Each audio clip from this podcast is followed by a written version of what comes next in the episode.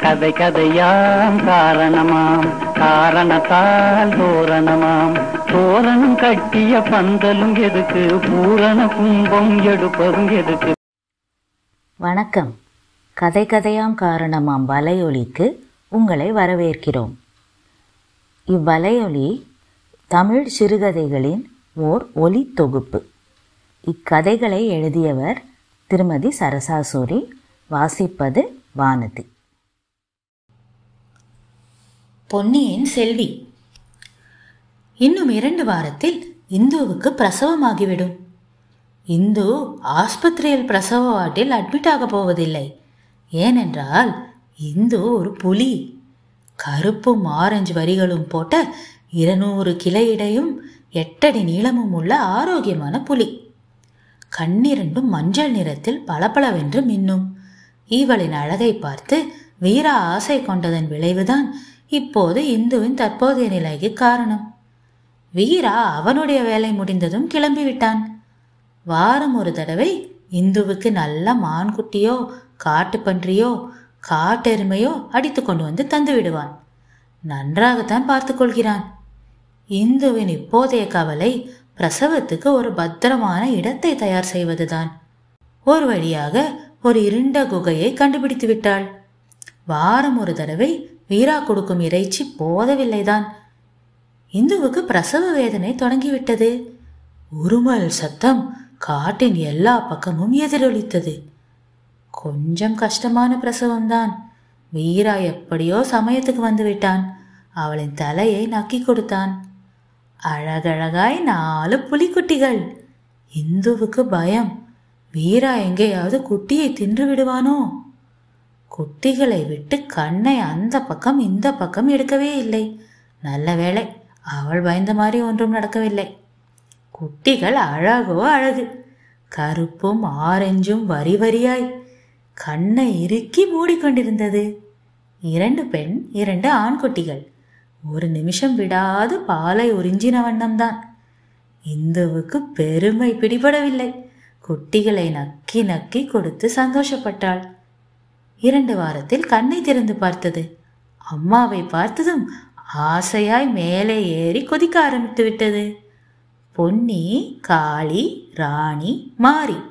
நாலு பேரில் மாரி தான் பெரிய குட்டி. மூணு பவுண்டுக்கும் கொஞ்சம் மேலே.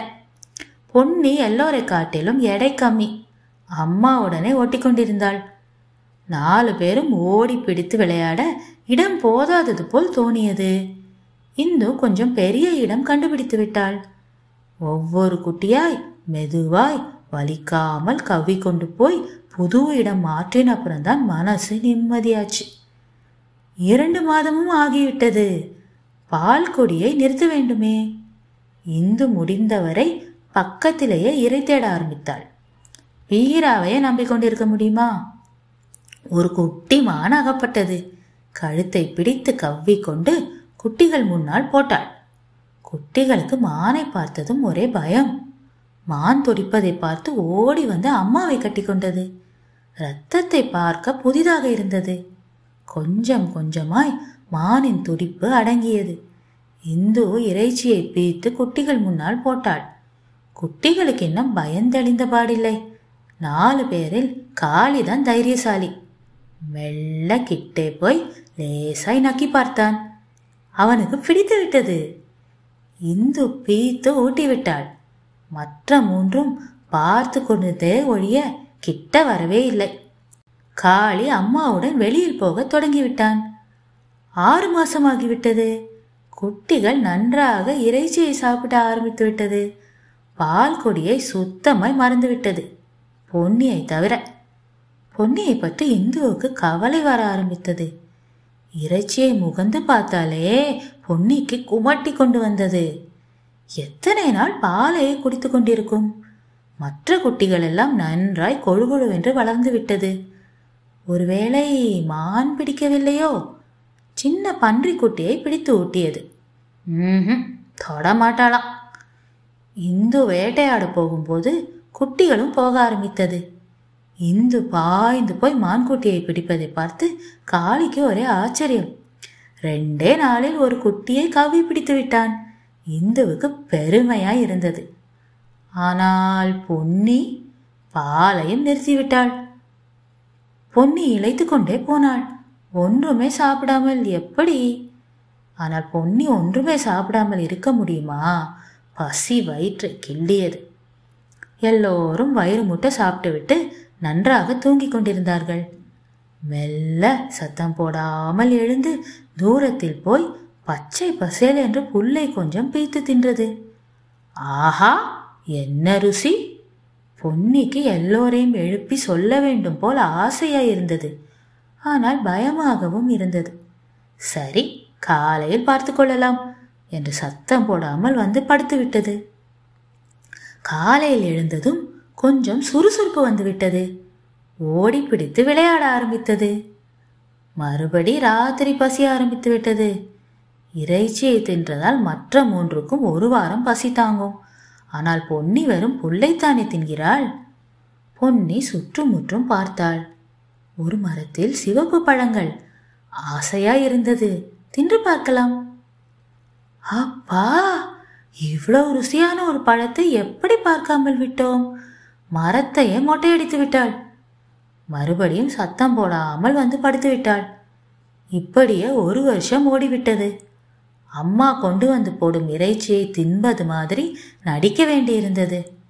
மாரியும் காளியும் தாங்களே வேட்டையாட ஆரம்பித்து விட்டார்கள். பொன்னிக்கு அம்மாவிடம் சொல்ல இன்னும் தைரியம் வரவில்லை.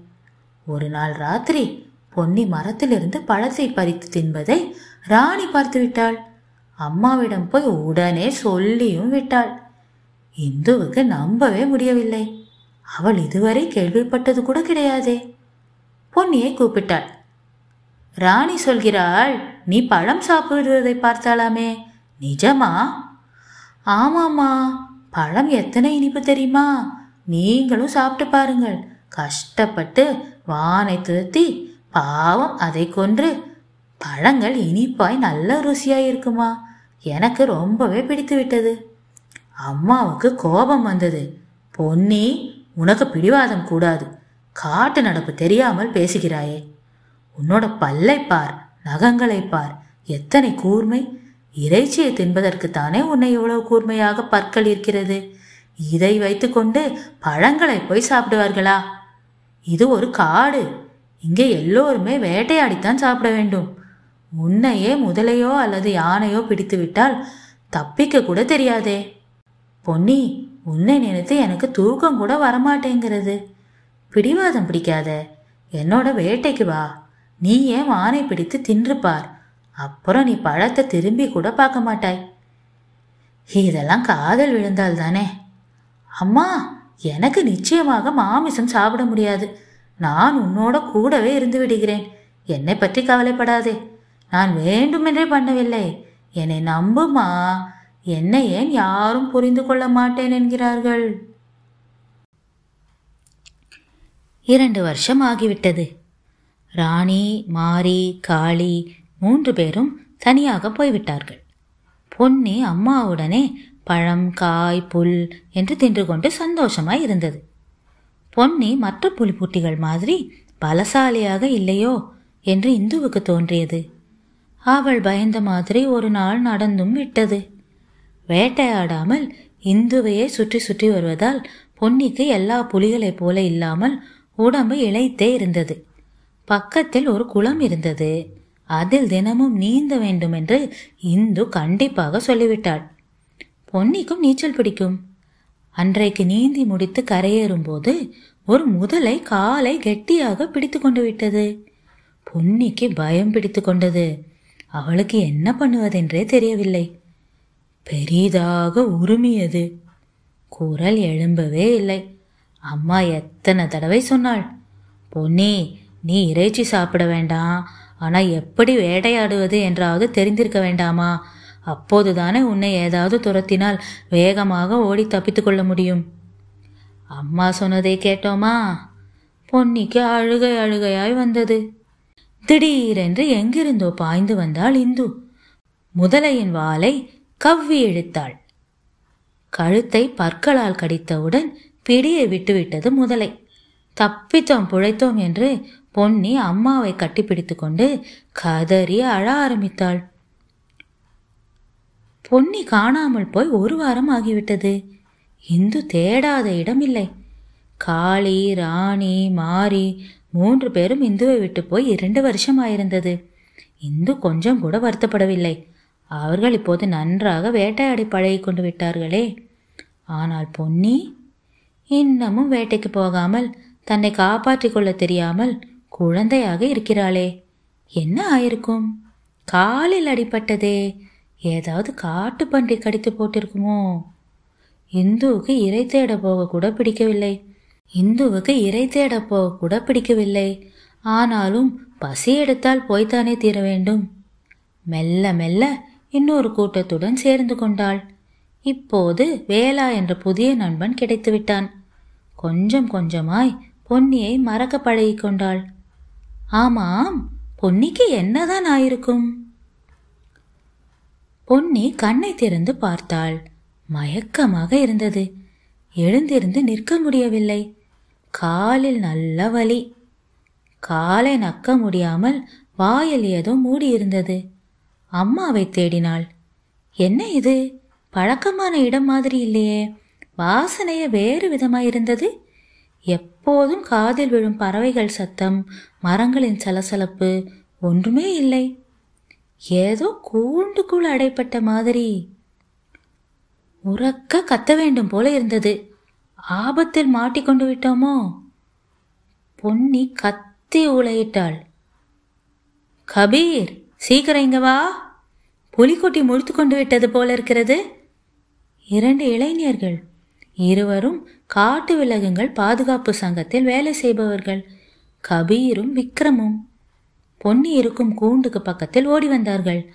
பொன்னி அவர்களை பார்த்து மிரண்டு போனாள். ஹலோ குட்டி வெடித்து கொண்டாயா? அட எழுந்து நிற்க முடிகிறதே. பாவம் வலிக்கும். இரண்டு வயதாகிவிட்டது ஆனால் எடை கம்மிதான். திறந்து விடலாமா? கபீரும் விக்ரமும் கூண்டை திறந்து விட்டார்கள். கமான் பேபி பயப்படாமல் வெளியில வா. ம் பொன்னி கூண்டின் ஒரு மூலையில் போய் பதுங்கிக் கொண்டாள். கபீர் ஒரு கிண்ணத்தில் கொஞ்சம் இறைச்சி துண்டை வைத்துக்கொண்டு கூப்பிட்டான். திரும்ப கூட பார்க்கவில்லை. விக்ரம் கூண்டில் ஒட்டியிருந்த நோட்டை மீண்டும் படித்தான்.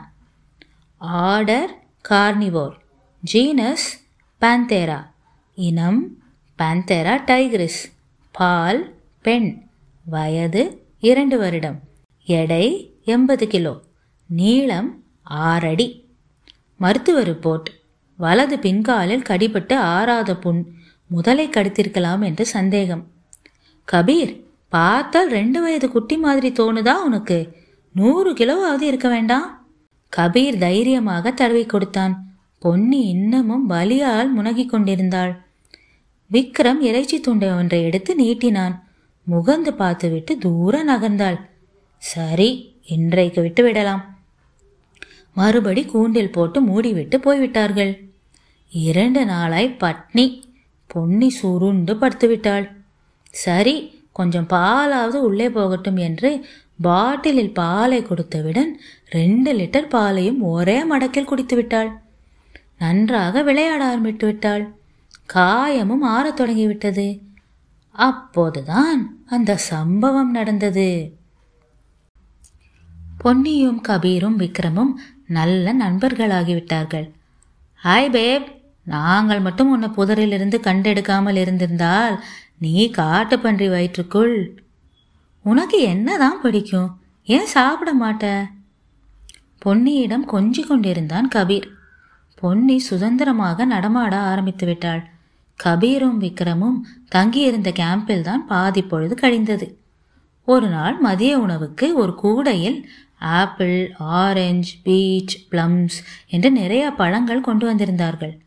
பொன்னி சாப்பிட்டு நாலு நாள் ஆகியிருந்தது. பசியில் உயிரே போய்விடும் போல் இருந்தது. அவர்கள் பார்க்காத போது ஒரு ஆப்பிளை எடுத்துக்கொண்டு ஓடிவிட்டாள். கண்மறைவில் சாப்பிடத் தொடங்கினாள்.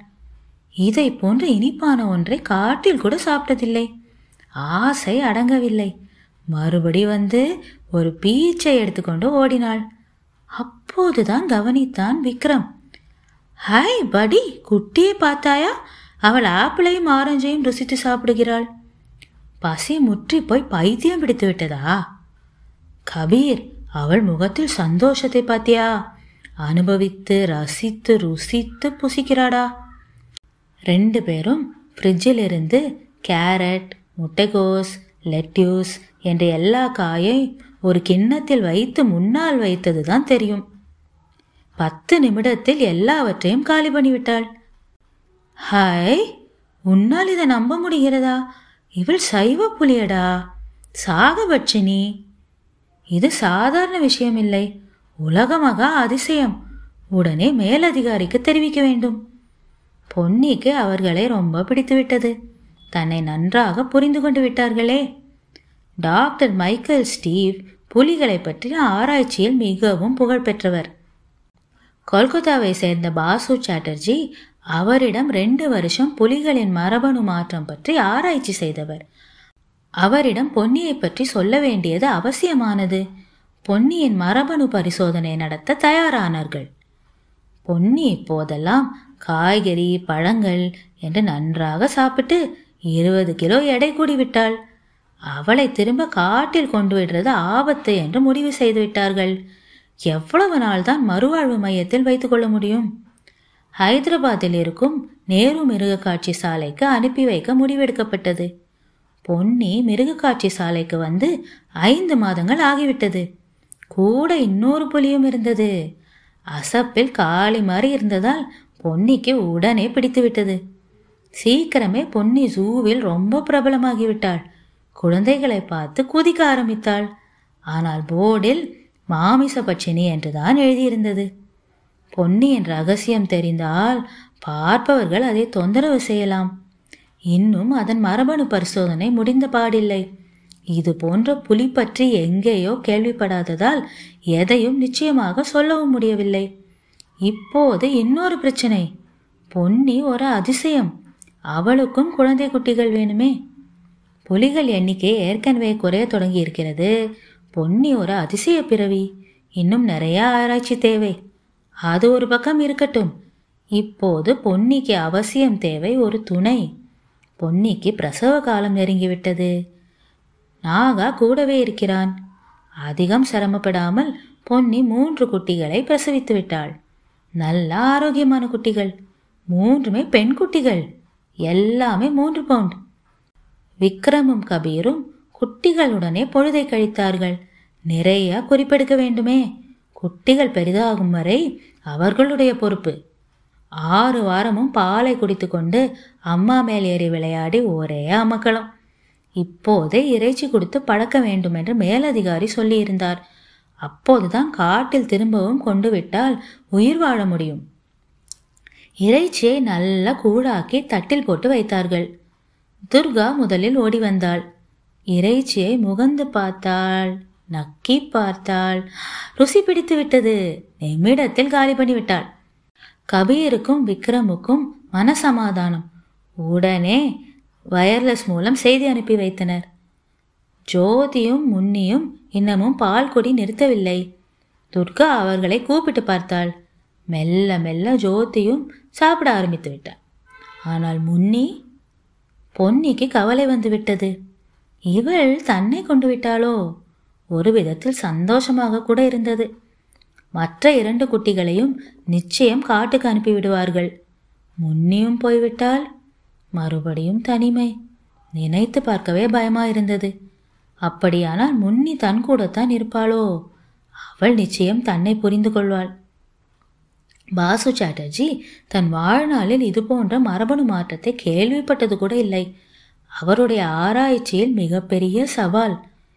விக்ரமும் கபீரும் தாங்களும் இந்த ஆராய்ச்சியில் கலந்து கொள்வதை பெருமையாக நினைத்தார்கள். பொன்னிக்கு இது பற்றியெல்லாம் கவலை இல்லை. முன்னே அவளை விட்டு போக மாட்டாள். தான் மட்டும் தனியா இல்லை. தனக்கும் வாரிசுகள் உருவாகும். ஆனால் அவை இந்த மனித கூட்டத்தில் பத்திரமாய் வாழ முடியுமா? பொறுத்திருந்துதான் பார்க்க வேண்டும். நீங்கள் யாராவது பழம் சாப்பிடும் புலியை பார்த்தால் பொன்னியை நினைத்து கொள்ளுங்கள். அது நிச்சயம் பொன்னியின் வாரிசாகத்தான் இருக்கும்.